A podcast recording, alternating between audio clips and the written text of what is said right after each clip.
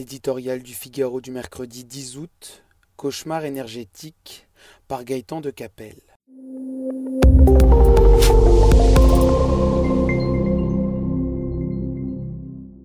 Où que l'on se tourne, la planète offre depuis le début de l'été un spectacle de désolation. Les terres agricoles suffoquent sous l'effet de la sécheresse, des forêts disparaissent dans des incendies gigantesques, les glaciers fondent, les fleuves et les lacs s'assèchent à vue d'œil. La nature donne l'impression d'une fournaise brûlant tout sur son passage. Face à ce tableau apocalyptique, les angoisses liées au réchauffement climatique grimpent au rythme effréné du thermomètre.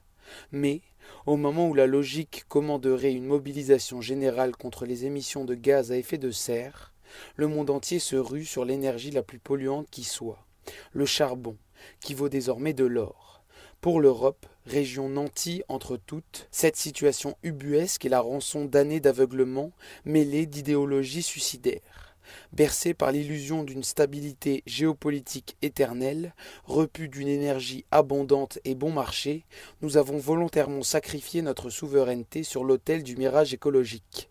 Dans cette course à l'absurdité, la palme revient à l'Allemagne, qui a choisi délibérément d'abandonner le nucléaire au profit du tout renouvelable et de confier dans l'intervalle à Vladimir Poutine son approvisionnement énergétique. Pour comble de tout, la patrie des Verts est aujourd'hui un pollueur de premier rang.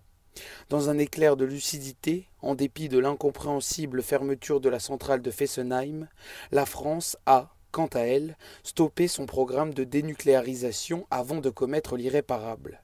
Pénurie à venir d'électricité, explosion des prix, émission maximale de CO2, le cauchemar énergétique qui nous attend impose une remise à plat complète de la stratégie européenne.